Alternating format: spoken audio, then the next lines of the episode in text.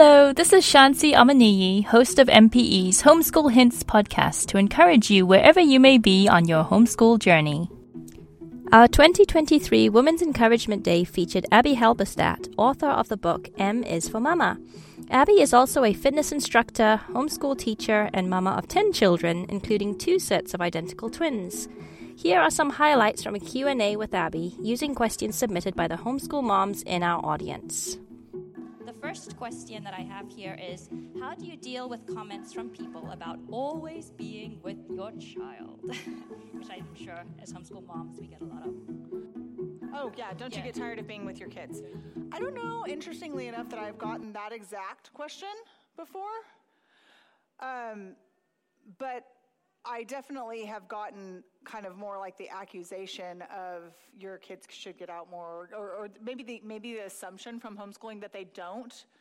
Now we've talked about the fact that, uh, well, if you were with me at lunch, we were talking about the fact that we do try to protect our family time and be very intentional about what we say yes and no to.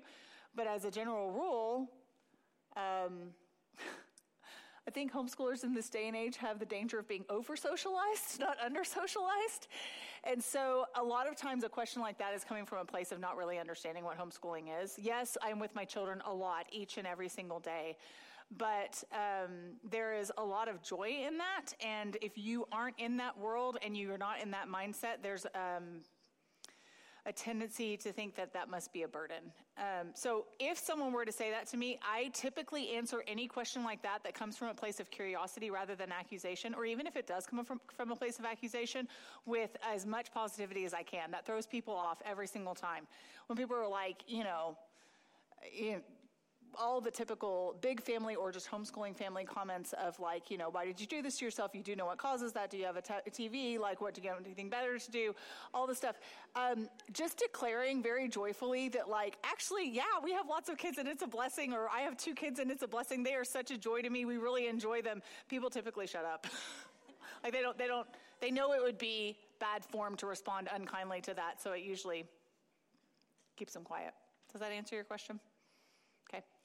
Okay. This question comes from a first time homeschool mom. Mm-hmm. My husband li- also likes the idea of homeschool, but he isn't aware of all that goes into high school and just raising multiple kids or homeschool.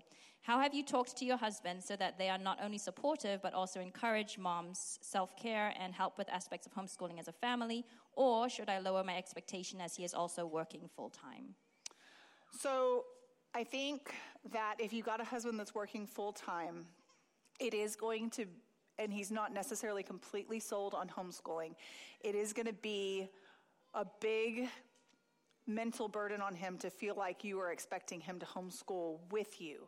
Now, to be supportive of you in your homeschooling, absolutely. Let's hope that you're equally yoked in that in that decision that you have made. Um, but I think that the important thing is to emphasize to him that you're committed to this as a couple and that his financial support and his being there in any way that he can is um, is encouraging to you is kind of bolstering to you and that you are willing to learn as you go. That's that's really kind of where i want to go with that is that you don't have to have every one of those roles laid out when you're first starting homeschooling. There are going to be things that evolve. Our Sean's and my relationship through homeschooling has changed quite a bit. He was he went to um, a public school. I was homeschooled myself. He wasn't against homeschooling by any stretch when we started, but he is whole hog now because he has just seen the benefits in our children. So if you've got someone that's hesitant, or if you've got someone that doesn't necessarily know if they want to commit to all of the work, but you feel called to it, especially with young kids, if you're a first homeschool, first time homeschool mom with a young child, just take it one day at a time and communicate and keep the lines of communication open. Very likely, the Lord will show you how it should evolve and how the roles should develop so that um, when there's more involvement on His part needed, that you can communicate that in a grace filled way. The next three questions are kind of similar, so I bunched them Okay. There's one says tricks and tricks and tips for a very creative child who can hardly stay focused on one subject because every question sparks another story to tell. Also, tips for just plain dawdling. There's Yes. a little smiley face. And then, how do you expect children to one show up for school on time, two finish school every day? Also, ideas for obedience consequences. And then the last one is tips on how to start young kids to do quiet time. Okay. Um, so, creative children or children that have trouble focusing a lot of times need to be able to move, need frequent breaks, need things to stimulate their bodies as well as their brains. I have one that's like this, particularly that comes to mind that when we're doing math, one of the things that we do is I say, okay, get to the end of your page and then we'll do a quick contest. You can race me in doing 10 squats or 10 push ups or 10 burpees. You get to choose what we're going to do. And it doesn't have to be a physical contest. He just really enjoys that because he's an eight year old boy and that's fun for him. So he will rush to get to the, well, not rush, but he will stay focused and go faster than his normal dawdling pace because he has something to look forward to.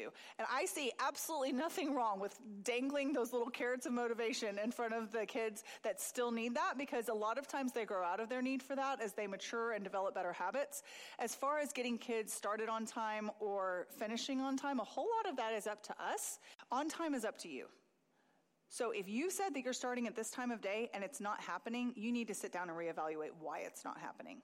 If it is that your child is, um, dragging their feet constantly, then yes, there need to be consequences. One thing we do in our house, and again, I keep referencing the book and I sound like a used car salesman, but there's just a lot more in there than I can flesh out here. So if you have questions, we do something called the penny reward system, which is really helpful for um, just giving a small token of appreciation or encouragement or attaboy or attagirl when they're doing especially well in an area, or if we notice that they were snarky or especially dragging their feet, we can take a penny away. It's just very simple penny in, penny out.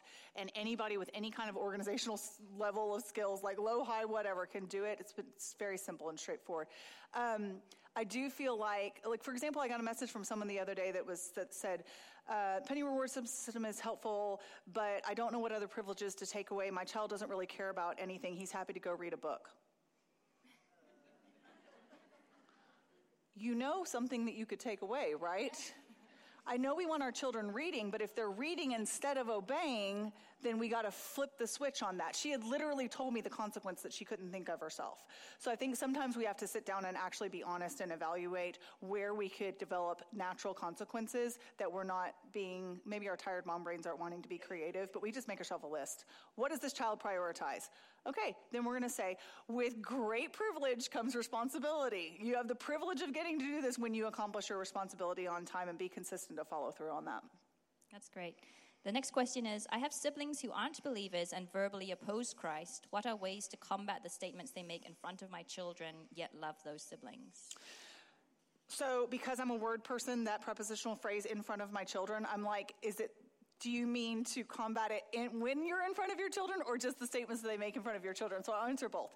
If they are um, making statements in front of your children that are untrue, but your desire is to make peace in your home in that moment, not because you're afraid of conflict, but because you know that in that's not the right time to handle it necessarily. Just make sure you put a mental pin in there to, to, to come back around and say, hey, remember when Uncle David was saying this about this? Please know that that comes from a place of his heart is not with Jesus. And remember, so, so what do we say if someone is, um, whatever the issue might be, if they are arguing that you are closed minded because you don't want to affirm someone's pronouns that they've chosen, and they're saying, you know, you Christians are all just bigots, you can come back around and have a really great conversation with your kid once Uncle David's gone and say, but what do we know to be true about how God made us? He made us on purpose as a boy or a girl, and He made us on that way for design and for the good of our future and for the benefit of this world and how it should function. You can develop all kinds of opportunities for heart to hearts without necessarily having to oppose that sibling to their face in that moment. But if it's a specific, constant thing, you may have to get bold and talk to the sibling when they're not with your kids and say, listen, these are our beliefs. It's like what I said at the last session. This is consistent with who we say we are. We are asking that you respect that, or we may have to limit some contact. The next questions are again about children. One, how do you get your children to share, be nice to each other? and then the other one is, how do you keep from getting angry or upset and yelling at your kids when you get overwhelmed? Which I think you yeah, yeah, we did kind of talk about the angry and the upset and the overwhelmed. Um, I think making yelling not an option we t- and, and making fighting not an option. So people are like, well, how do you even do that? How do you even do anything, y'all? How do you start a new habit for anything? You say, like Gandalf in Lord of the Rings, you shall not pass. You know, you're not going past this one. I don't have the option of screaming at you. I will do a cartwheel before I'll scream at you, and I can't do a cartwheel. So give yourself something, to, some plan of action. If you are not prepared for those moments where you give yourself a, when we get to this point and he's doing that thing that he inevitably does that always drives me crazy, I am going to, instead of scream, you probably will fail. Because the, the, the, in the blank, if you can't think of any other thing to put in the blank, is, I'm going to ask Jesus for help. Right? That's, that's, the, that's the default. And he will give it. It says when we cry to him that he answers us. Um, and he may tell you to run outside and scream in the air. I don't know. But um, there was another part to that. Yeah. Uh, oh, how do you get your children to, to, to share? Okay, so we talked about this at dinner last night with the leadership group. I'm not a socialist. I don't require my children to give their specific toys to their siblings. Hear me? If it's a communal toy, of course we are going to be generous with it. If it's a specific to them toy, imagine someone coming into your closet and saying, You must let your daughter wear your shoes. We would be like, No, we mustn't.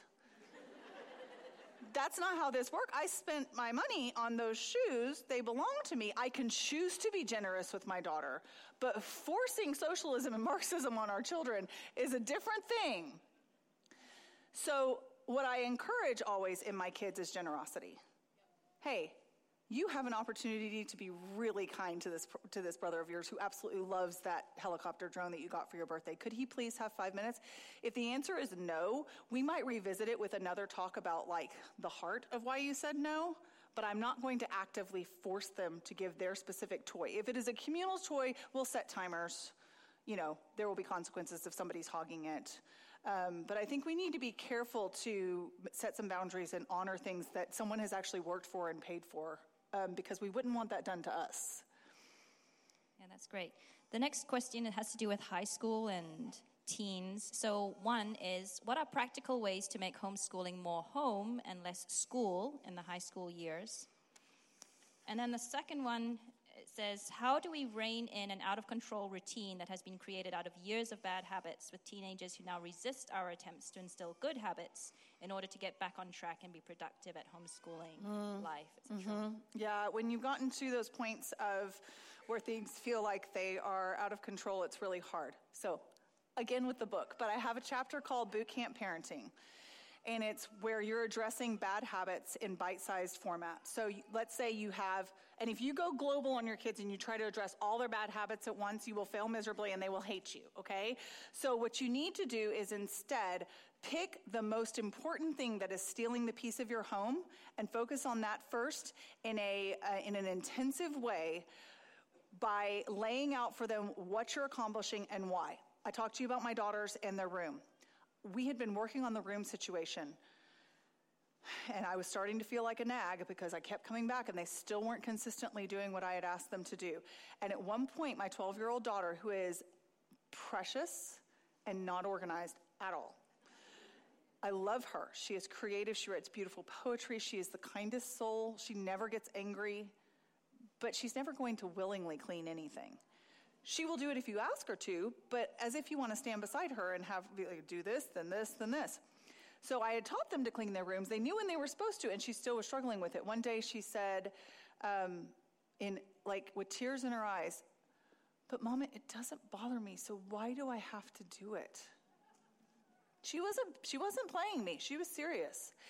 And I thought, have I actually ever sat her down and told her the reason why I'm requiring her to do this? Instead of just mama says you have to clean your room. I talked to her about air quality in her room if she doesn't dust and vacuum, like you're breathing nasty dust. And she looked at me like, I am? Ew. I talked about the fact that she wants a family one day and she's going to have to be able to manage her household. And if she hasn't developed these habits at a young age, she's going to have a much harder time developing them when she's 25 years old. And so we went through kind of this list of reasons. And I told her this you will never hear from me again about your room if you clean your room. Think that through. I'm not nagging you because I enjoy nagging. I'm not talking to you about this because I enjoy. I'm not going to bring this up if it's clean. It's such a basic concept, but like this issue goes away if you just do this. And it was such a clear point for her that she got it. And it's not perfect all the time, but it was a turning point.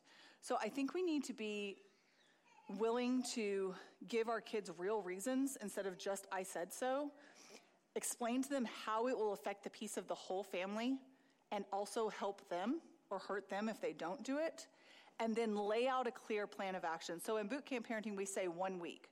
So if it is literally like they won't take their shoes off when they come inside, or they will not get out of bed when you call them, you need to be clear with what the consequences, what your requirements are. You need to be in the, you need to be in the living room for Bible reading at 7:30. If you're not there, this will happen.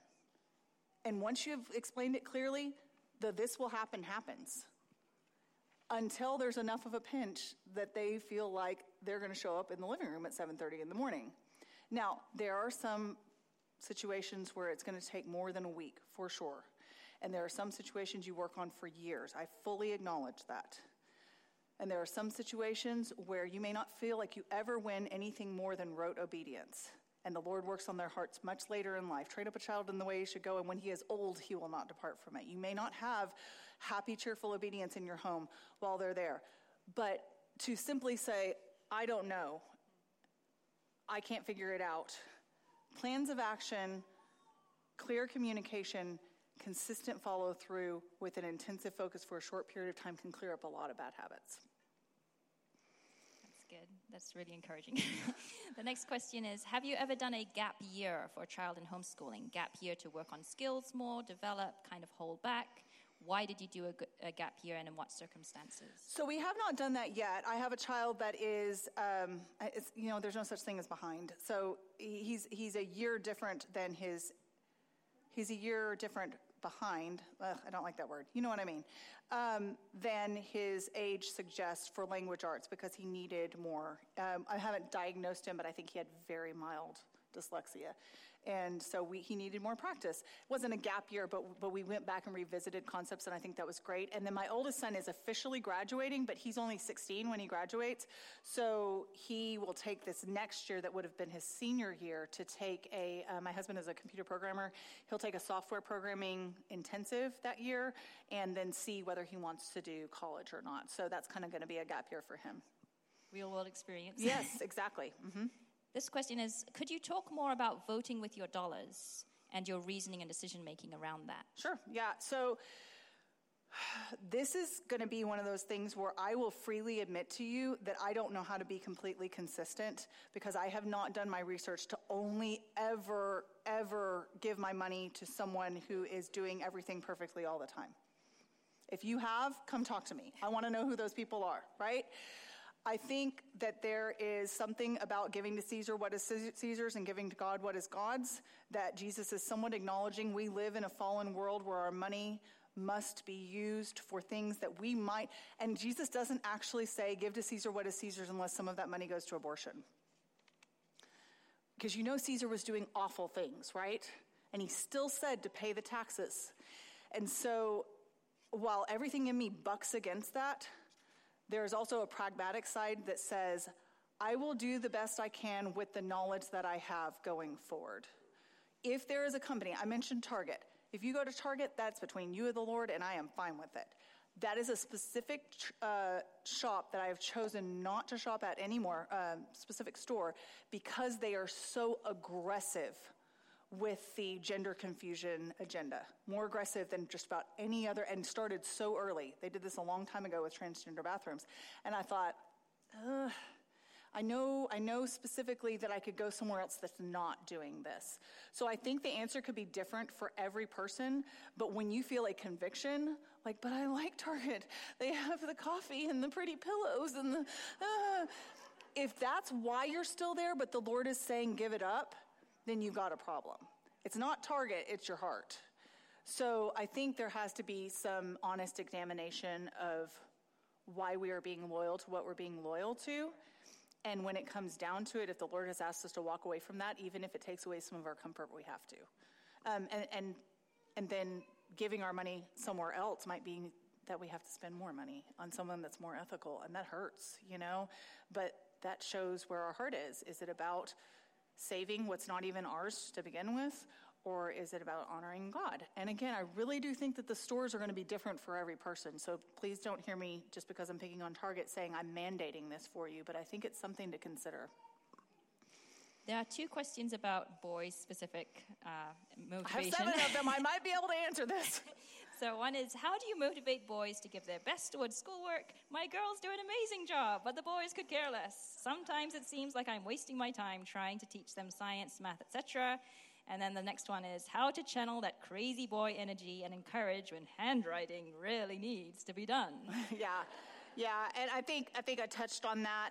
Um, anytime you can give a boy a chance to move is really such a good opportunity to give them something that motivates them. Also, food. They really like food. if, if you can motivate a child with food or with an experience with food, so I've got several that love to help me cook, and um, that just just make a science experiment a cooking experiment instead. If the if the textbook's not working super well, I know, I know, I'm not good at throwing out textbooks because it's so much easier to just hand them to them. But give yourself the permission to say, we are going to make bread today, and that was science. And your kid will at least have had a break from the constant handwriting must be done, right? Um, also, with handwriting, Prescripts is a really good uh, cursive curriculum. If anybody knows about that one, that was a classical conversations one, um, and or it's they they use it. Um, and they do lots of really fun things with um, art, with history, with the Constitution, where you're copying something interesting. Well, you're not just writing Jane jumped over the stick. You're you're writing something meaningful, and you're teaching them something at the same time. And anytime that you can combine subjects, I'm a big fan of that.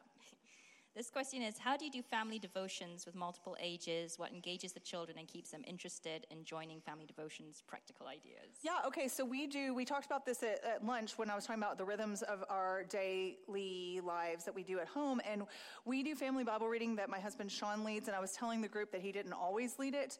Um, the Lord really worked in his heart for a long time, and I led it for the longest time in the mornings because he was wanting to get to work. And I think it was just something that he was having to grow in in leadership. And he has since stepped into that role. And at 7:30 in the mornings, we do breakfast and Bible reading. I make breakfast for anybody that wants what I'm making, and then they make their own if they. I, I, don't. I don't care if they don't want what I'm making, but I'm not making seven different things. Um, that's right. I heard that. Um, and so we read. Uh, for many years, we've done the one-year Bible in the format where it has Old Testament, New Testament, Psalms, and Proverbs reading. The straight reading takes about 15 minutes. Um, right now, Sean is doing his own kind of Bible reading in a year plan. It's honestly probably not in a year, but I, like, there's nothing sacred about reading the Bible in a year. It's a great, great goal, and I have done it multiple times with the one year Bible, but um, that's not any kind of gold standard of anything. So I don't want anybody to hear that it has to be in a year. But the consistency of it, we usually end up with about four to five days of um, family Bible reading at 7:30 in the morning. Other mornings we'll have something that we have to run off and do, or Sunday mornings we do not do it um, because we're getting out the door for church.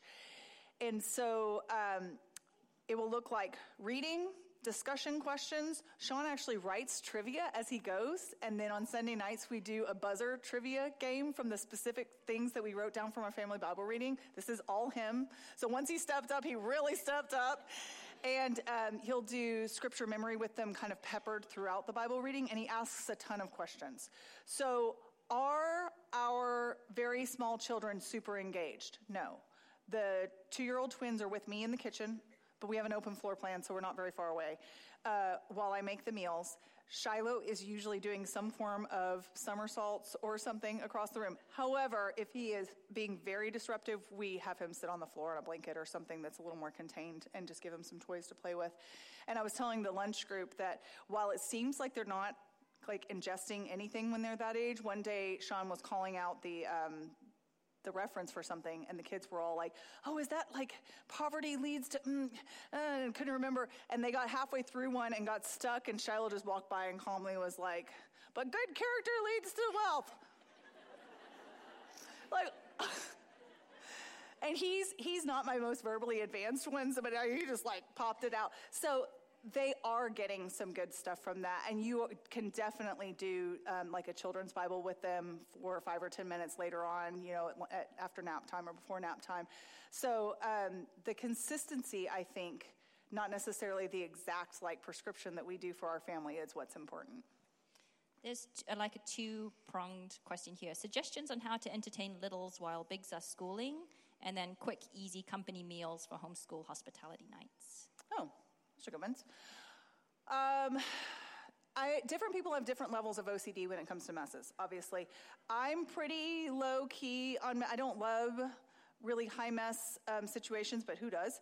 Um, so, suggestions for littles I would say water if they're um, old enough to either play in the sink or possibly if they're old enough to play in the bath near you where you can go in and check on them and you have something that you really need them kind of off of your lap and doing something playing with toys in the bathtub is an awesome option um, kinetic sand is really good it can be messy but you can also put it in like um, like a tray or a bin or something and keep it pretty contained. Unfortunately, it clumps, so you can pick it up in clumps rather than having the sand actually literally spread everywhere.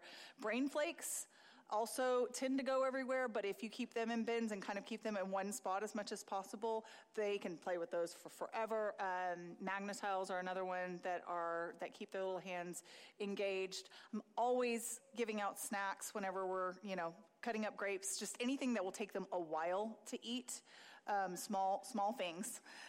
Anytime the weather's nice, if we can do anything on the front porch where the littles can run in the yard, I'm always kind of giving them free reign where I can still keep an eye on them. Um, or just at this point in my life, and if you're not there yet, it's a fantastic point in life to be. You can definitely have a child that plays with a little or a couple of littles in my case for 30 minutes while you finish up this lesson and then switch and you've given them a meaningful opportunity to contribute to their family and to learn skills and to play with their sibling. You can do a puzzle with them. They can be the one that's teaching that child their letters without even realizing they are. They're not like, you're like, you're in charge of him learning to read. No, that's not what you're doing, but you're giving them another touch point for learning, right? And you're giving the child the chance, especially if it's not, I'm not talking about my teenagers necessarily, but if my six year old is going over there and working on letters with the four year old, that means that the six year old is practicing his letters, right? So that's a great opportunity for learning too. Oh, yeah, the company meals. Yes. Oh, company meals. Um, I am a huge fan of like dump and go taco soup.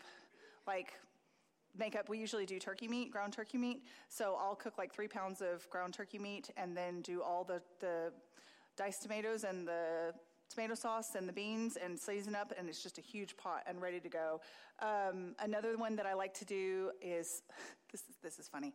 The other day, someone asked me a question similar to this on Instagram, and I was answering it. and I said, "I love salsa chicken, which is literally dumping." Cans of salsa on top of chicken breast in my Instant Pot and turning it on and walking away. And then you shred it and you can turn it into nachos or roll ups or chicken tortilla soup or King Ranch chicken. Like there's so many options. Uh, make a taco salad with it. And someone messaged me and was like, Can I get the recipe for that? I, I think I gave it to you, but yeah, you literally just, just dump, turn it on, and walk away. So that would be because there's so many options for that one. That's a great one. This is how do you deal with kids with special needs, specifically ADHD with high impulsivity? So, I don't answer a whole lot of special needs questions because I don't have any that are diagnosed with special needs. And um, the ADHD thing for me, be, I'm just going to tell you, like, if you have a lot of experience with ADHD, I'm not even close to an expert. I'm like the opposite of an expert with this. But typically, with mine that have more ADHD tendencies, no diagnosis, but having trouble focusing, having trouble sitting still, um, having trouble with impulse control, I'm going to try to give them as many um, different kind of breaks and options as possible. So, requiring a child like that to sit still for a long period of time is going to be a recipe for failure. And I know that you just want to get it done, but you're actually going to get it done faster if you give them a lap around the house or if you give them um, some really cold water to drink or something that kind of stimulates them and gets them back on task. And also, if you break tasks down into small things, if you say do four pages of math, they're going to die. But if you say finish this section and we will do something you love that's very reasonable and takes 30 seconds, then that they their minds can process that. I can stay focused for this section, right? So again, that's not like professional ADHD advice, but for mine that have tendencies like that, that helps a lot. These are all related to middle school. Uh, one is what are some resources for middle school and core subjects and electives needing wisdom and biblical tools for these years? Practical guidelines for monitoring social media, texting, and cultural influence. How do you keep the culture from overtaking them? Mm-hmm. And then, now that you have a few children in the middle years, what would you tell moms just on the verge of the season with their firstborns? And then would love to know more about Grace Girls program, also your take on youth group. Okay. Oh, goodness. Let me see if I can remember all of that. Okay. So um, I'll address social media first. I'm sorry if I step on your toes. I don't think a middle schooler should be on social media ever. Like, uh, our, our high schoolers are not on social media, and we have some stellar high schoolers. And I get people that push back and say, uh, hypocrite, you're on social media. And I say, I am a 40 year old mother of 10 who uses this as a ministry and doesn't even use a personal social media. No, I'm not. Not the way you're talking about. So, can I use my time unwisely there? Yes. But I am an adult. Why would I send my 10 year old into a situation where they could be preyed upon? Where they, I mean, y'all have already clapped. I don't think you need me to go on about this. But my answer to that would be they don't need it. So, what we have done with phones, uh, middle schoolers, our middle schoolers don't have phones, are there's some slight untruth in that, but not intentional. Our um, two oldest boys got Apple Watches because I have an iPhone. I'm the only one with an iPhone uh, or was, and they got Apple Watches because they could text me from their Apple Watches, which was a great way of communicating, but they couldn't get access. We turned off all the access to internet and, and you know, um, and they couldn't use them unless they were on Wi-Fi, so they didn't have a plan that went with them, so they couldn't just go somewhere and use their Apple Watches. But they could text me from home, or they could text me if they were on their friend's Wi-Fi or things like that. So that was a useful way of communicating. You have to have, you don't anymore, but you used to have it to have a phone that was paired with your Apple Watch. So they had super old iPhones. They stay in a public place and we read all of their texts and look at all of their, um, if they ask to search for anything, then we look at all of their search histories.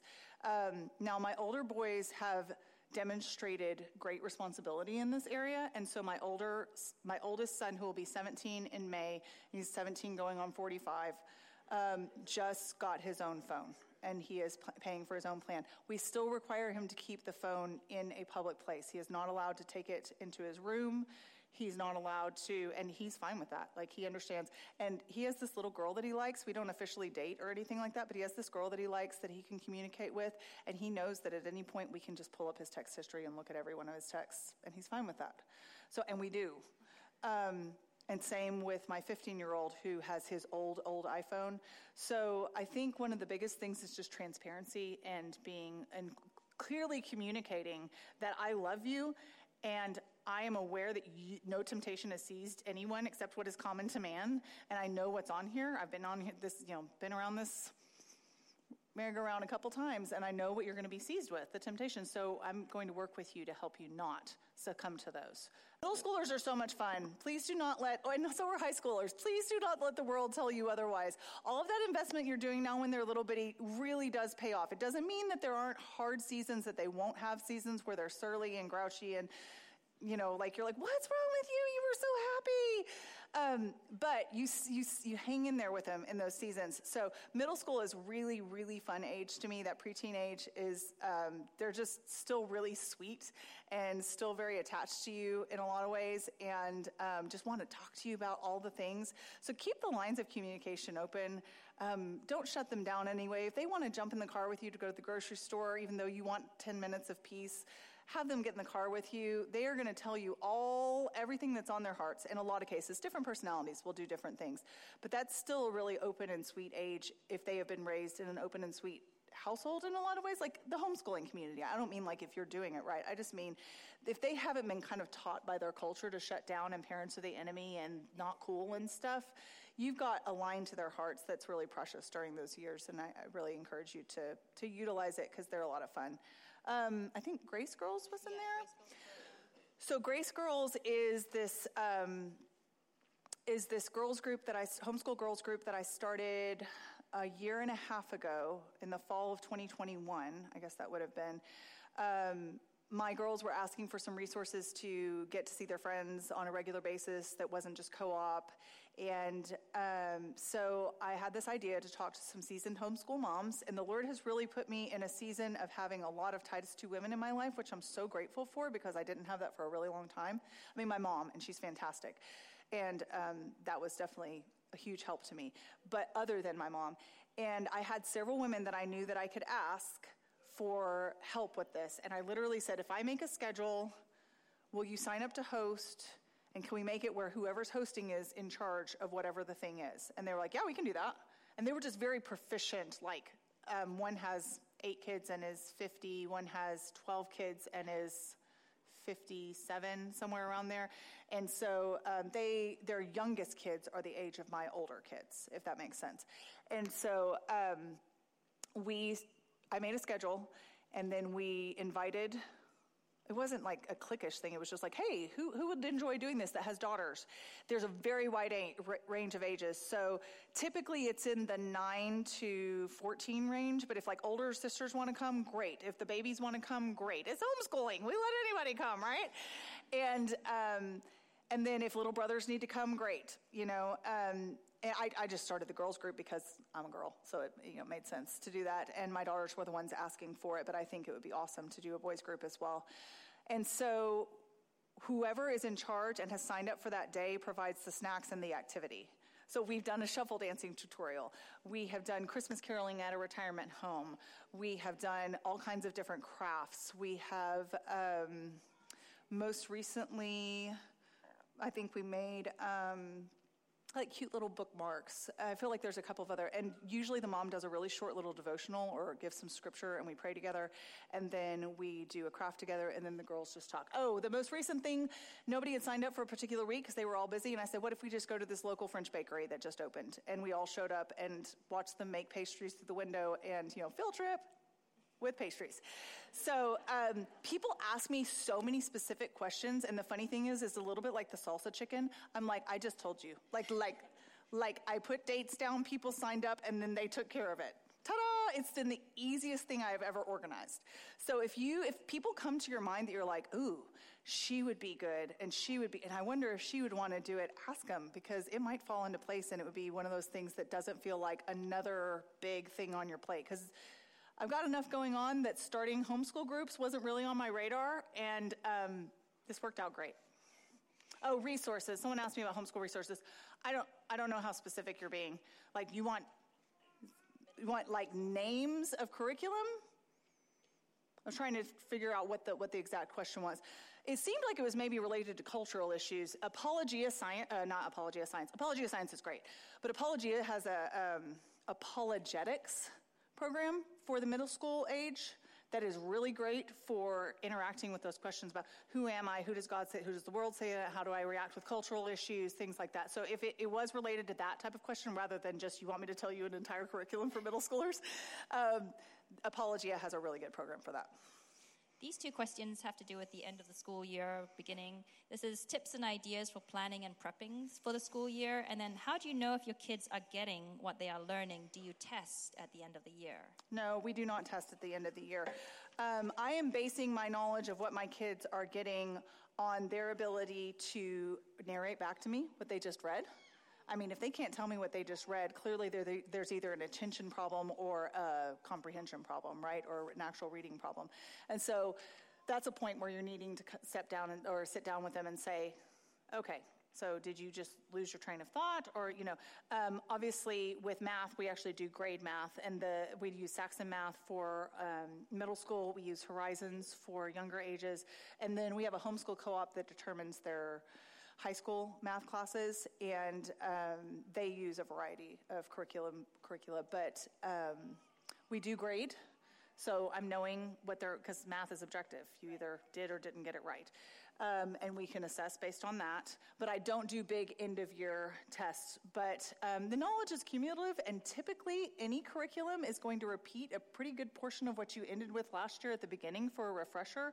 And if they're completely lost, just jot down those areas like, ooh, spelling, we are struggling in spelling. We should maybe, and we do do spelling quizzes um, on a I mean, I would call it on a regular basis. It's more like, oh, we need to we need to focus on this. So we're going to have a quiz. You need to actually study this instead of just kind of talk it through with me or do your reading.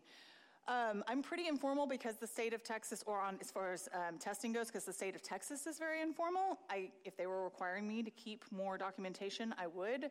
But I'm more keeping an eye on my children's ability to do the core things that they need to do. And if they're doing them, I have the trust from my own personal experience that they will continue to build on that knowledge. This is a question from someone who's read, loved, and was very encouraged by your book. She says, One of the things I noticed in reading was how you honored your husband and seemed to make a great team. What are practical ways you and your husband build that unity? We have done a date night our entire marriage, even before we had kids, which we had, we had kids like a week before our first anniversary. So we, we just went for it. Um, not quite as impressive as my brother, who had a child nine months to the day of his wedding date. it's like, honeymoon baby. Um, so our date night has looked different over the years as the ages of our children have changed and our circumstances have evolved. But typically it's been on Thursday nights.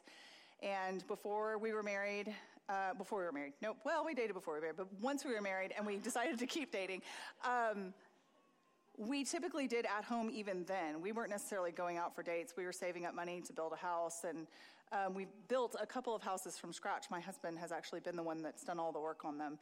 Um, and so we were saving up money for that. So we would typically do an in home date on Thursday evenings. And then once we started having kids, we kept doing that very consistently. And so what I would do is I would plan for that day. So I would like bump nap time back 30 minutes earlier so that they'd be ready to go to bed 30 minutes earlier. I would have their easy little meal prepped because I would usually bring home takeout after I taught a fitness class, or we would have like a like a charcuterie board together or something like that.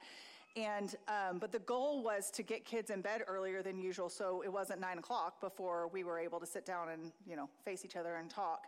And it was such a fun thing to look forward to every week. Now, now we get to go out. Now we get to do like the, the, the, typical date where, you know, I wear heels and I get dressed up and we go to a restaurant and it's really fun. But honestly, I liked the at home dates just as much. And I would probably keep doing them, but our teenagers would be like, hey, can we play a game? Hey, can I tell you about this? So, which is awesome. Um, and our teenagers are the ones that babysit the younger kids. Now, we don't usually leave until about six o'clock, and our little little biddies go to bed around seven thirty. So they're not watching them for a huge amount of time. And I was telling the lunch group that we typically try to give them something fun to look forward to on Thursday nights. So they um, get to watch a show, and they um, we have ingredients. They make the dinner that night, but they have ingredients in the fridge for something that they love, like homemade pizza or spaghetti or something that they really enjoy. And we make sure they have dessert. And so there have been times where we're like, oh, it's a really busy week. I don't know if we're going. They're like, get going. Like, we want to have date night too. So, um, so I think if you're you're committed to it and just having, I don't think that it's absolutely necessary. I have definitely gotten pushback from people that are like, I just don't want to do that. That doesn't sound fun to me. That sounds like more more work than benefit. I would just really encourage you, if you're not doing it specifically one night a week, going out, staying in, that you're at least carving out very intentional time to have just you and your husband. This shocks some people, but Sean and I shower together almost every night and we just shower, y'all. We talk and shower. It's not a big deal. But people are like, do your kids know you do that? I'm like, yes, they are aware they are not a product of asexual reproduction. now, are we sharing lurid details? No, but they're not shocked by this. So I think the more matter of fact we are about, like, we love each other. Therefore, we are to kiss each other and like slap each other's butts as we walk by. And we're to go shower together. And no, we're not showering in our clothes. You know, so um, but that's that's like we we put in two shower heads specifically so we could stand there and talk to each other, and nobody's allowed to come in. You know, it's like sorry guys. Um, so yeah, that may not work for everybody, but we love it. Y'all. This question says, What does it look like to have a real mentor? I've never had one that lasted more than one meeting. I've asked women to be my mentor, and no one seems interested or has time. Right. Okay. So I have not found, this is going to be different for everybody. I have not found that the asking someone to be your mentor thing works super well because if that person has not already somehow invested in your life, it's going to be a little bit of an artificial situation. It can work, but I can think of people that would probably sort of kind of consider me their mentor, but it's just because we do life together. If someone actively walks up to me and is like, hey, can you carve out an hour every week to be my mentor? I'm a little bit like, like, I don't know. I don't think so. Like, let me think about it. Um, so the mentor other than my mom that I've had is named Jennifer Flanders. She's the 57 year old that has 12 kids. She's my de facto editor for my books. Um, I have another one coming out in September, and she edited that one too. They actually tried to give me paid editor at my um, at my publisher, and I just about had a panic attack because I'm weird and I don't want someone editing my book that I don't. I have my system, and Jennifer gets my system.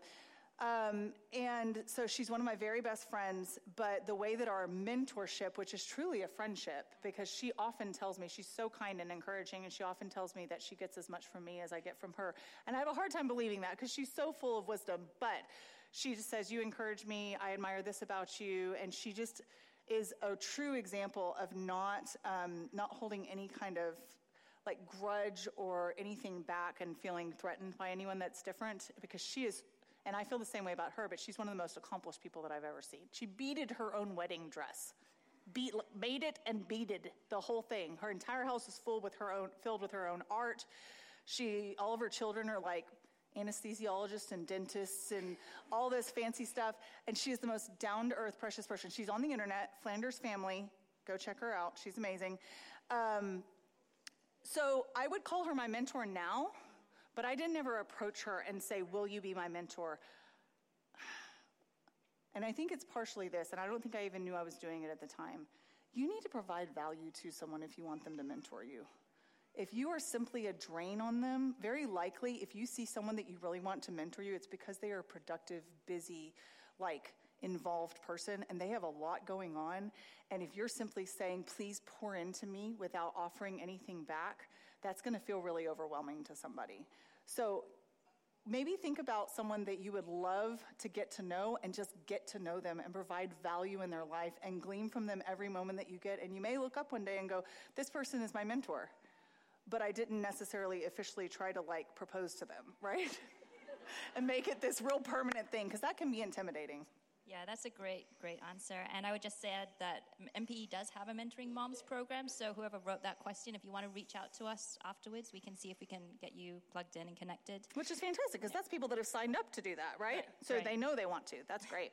Here's another question. It says, I recently read a book where the author called out homeschoolers. He said, We tend to be unoffendable to the point that we are only concerned with raising, quote unquote, free range children in nature, end quote, and don't worry about academics.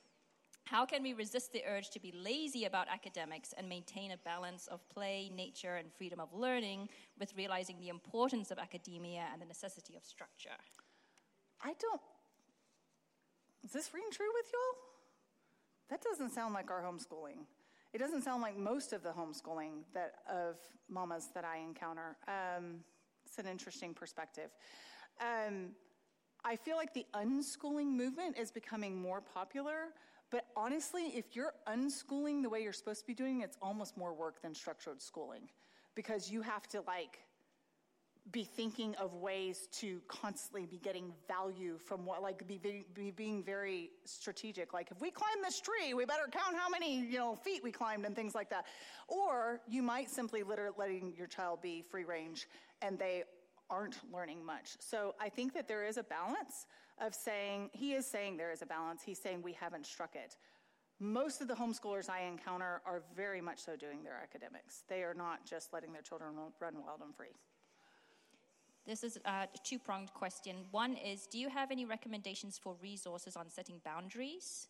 And two, do you adhere to any specific style of homeschooling, example, classical, like Charlotte Mason, etc.? Yeah, okay. So, resources on setting boundaries. Ginger Hubbard is a good one. Rachel Jankovic is a good one. Um, they both have some, lots of online, and uh, Ginger Hubbard has a podcast. Rachel Jankovic has books called Loving the Little Years. There's one called Don't Make Me Count to Three.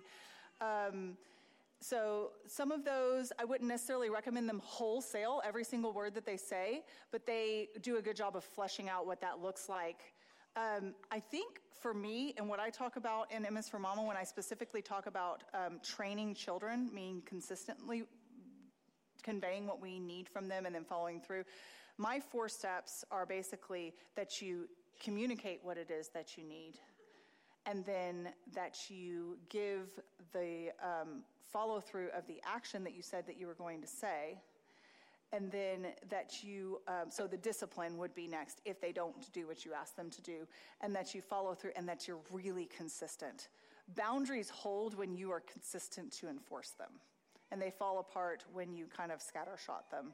So that would be the super simple version of it. But um, things that you are committed to will typically make a dent in a behavior for sure. And then they, do you adhere to any specific style? We, pretty traditional. Like I grew up with Abeka and Bob Jones and Saxon, and um, we have used a little bit of all of those, but we incorporate poetry, we incorporate um, memorization, we incorporate narration.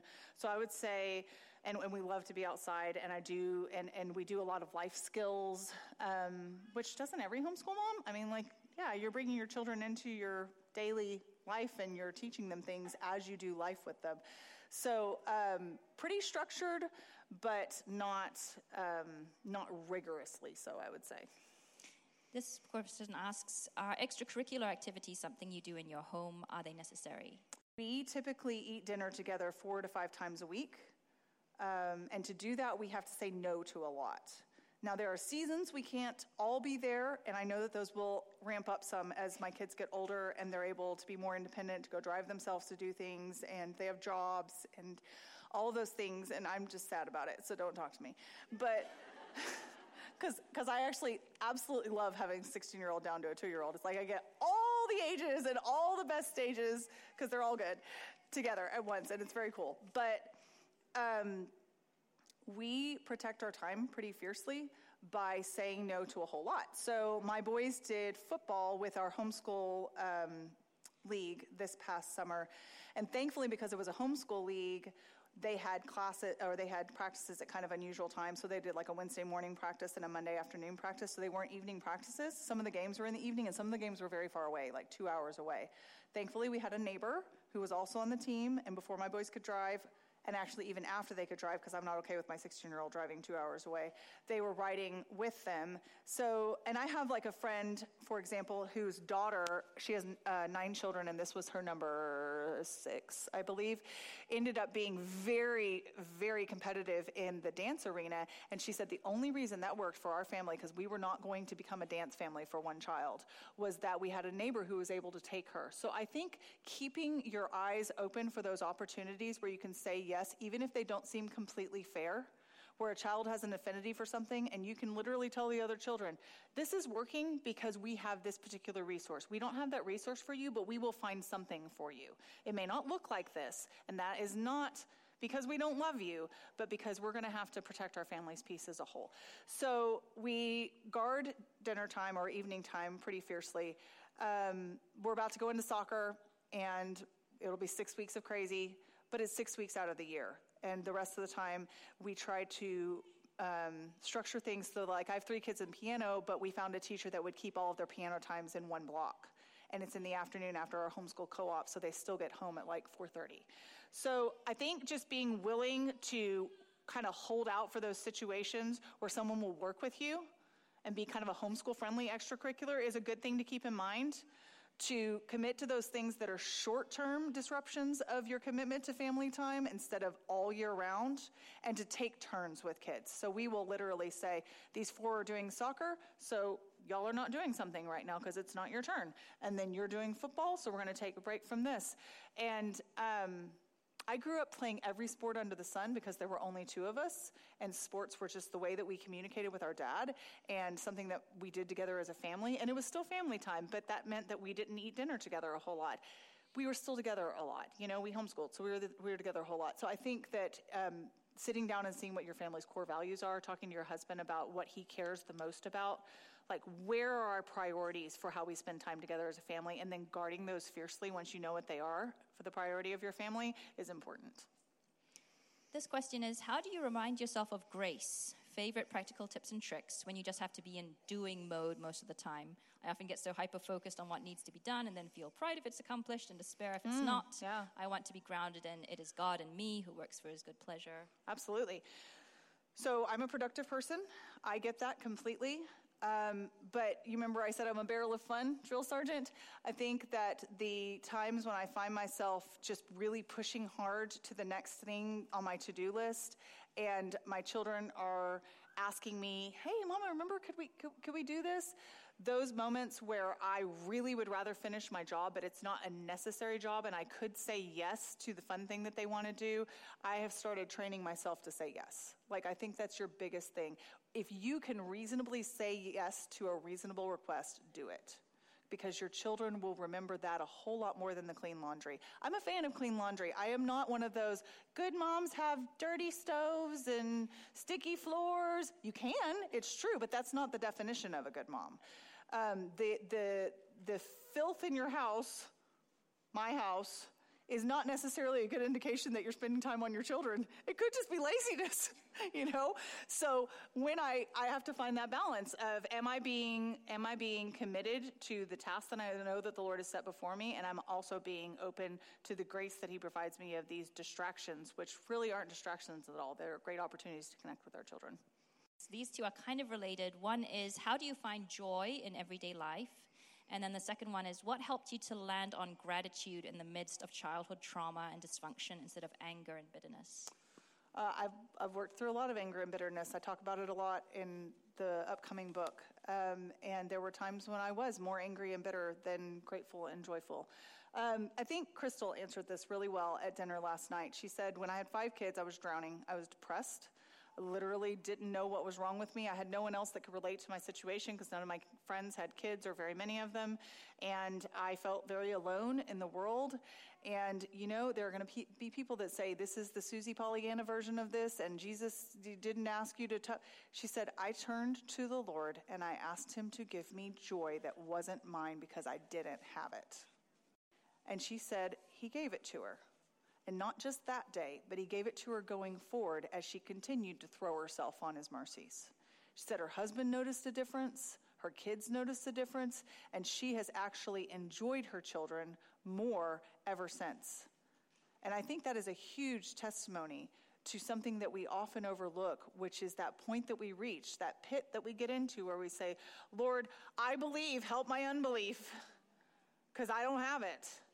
Um, now, there are practical things going forward that spark joy. We talked a lot about rhythms at lunch today, and I think if you are in a season where your rhythms are really disrupted or, or, you've never established any, that it can be easy to feel like life has you by the tail and your children are not a blessing because you don't know how to put out all the fires. So, establishing some really practical rhythms in your home of breakfast and bedtime and cleanup times and nap times can free your brain up so much that moment when everybody's down for quiet time and nap time in the afternoon, and either you can get that thing done finally that's been gnawing at your brain, or you can just sit and go, ah, not do anything, is so key because I do think that we as Christian mamas can push past this concept that we actually do need a break. We do. We do. Jesus rested. Jesus went off Again, with the book, I have a whole chapter on self care versus soul care and the difference between the two. And the world is going to tell you you need constant dopamine hits to keep you going, the next thing to look forward to, or you're not going to be happy. And we know that doesn't keep us happy, but time with the Lord does. And investing in the hard stuff now for the rest that He has for us later is important. A lot of time management questions I'm just going to read a few of them. It says, I have two little girls. Between trying to get fellowship, church, service, groceries, etc., I feel like I'm always going. I want a slower, simpler life. How do I balance what's needed while knowing when to say no and keep life quiet and simple? I don't want to cave to the culture that's always busy and never still. Um, do you have any tips for time management? How do you be a present mom and wife and homeschool while also doing things outside, like business and other things your heart enjoys, feels impossible? Advice from a mother who struggles with a lot of shame, especially when I mess up with my kids. Yeah, yeah. Um, so time management, it's I, I'm going to come back to you You need to sit down with your husband and see what your priorities are and then you say no to those things that are stealing your peace. Like if you don't know what to say no to, look at the thing that makes you go, like that your the, your shoulders do this, and ask the Lord if that is a requirement of your life or if you're doing it out of obligation or whatever. And if it's the latter, say no to it. Um, and, and when your husband tells you to say no, to you're like, I can do it, I can do it. Listen to him.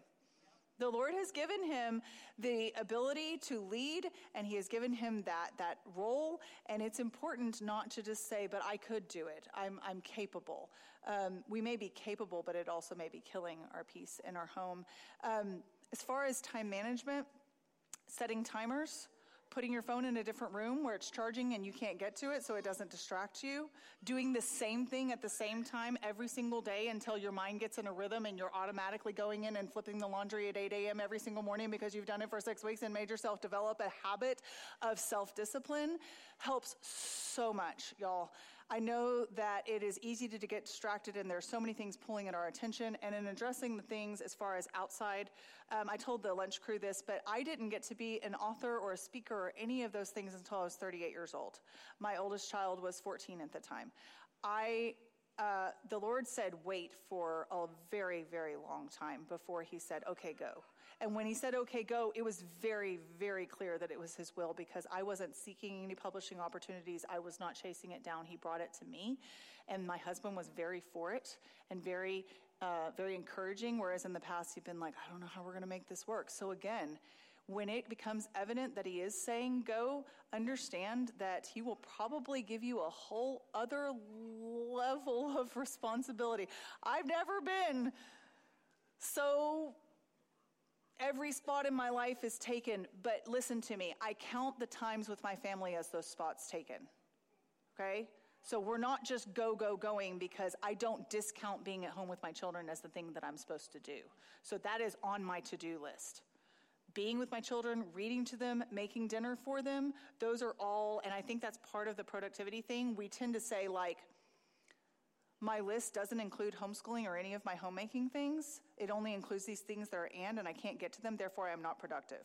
And that is not a good way of looking at our home. We are keepers of the home, and as we keep the home, that is our first priority. When and if the Lord brings you a season where you can fit some of these other things in because of homeschool drop off, which is what I do for my co op now, I used to be there during the day, and I have one day where I do a homeschool drop off uh, for co-op, and um, that's the afternoon that I record podcast and record content. You just go, go, go as fast as you can while you've got it because you know they're coming home, and then you need to be with them. Um, but I just really encourage you to consider the season that you're in. It, it may seem impossible now, and it did for me then, um, but it won't necessarily always. Thanks so much for listening. We hope you are encouraged in your homeschool journey. Please continue the conversation with us on our website, MidwestHomeschoolers.org, or email us at podcast at MidwestParentEducators.org. We're also active on social media if you'd like to connect with us there. Thanks to Kevin MacLeod of Incompetech.com for providing this royalty free song Wholesome, which is licensed under CreativeCommons.org.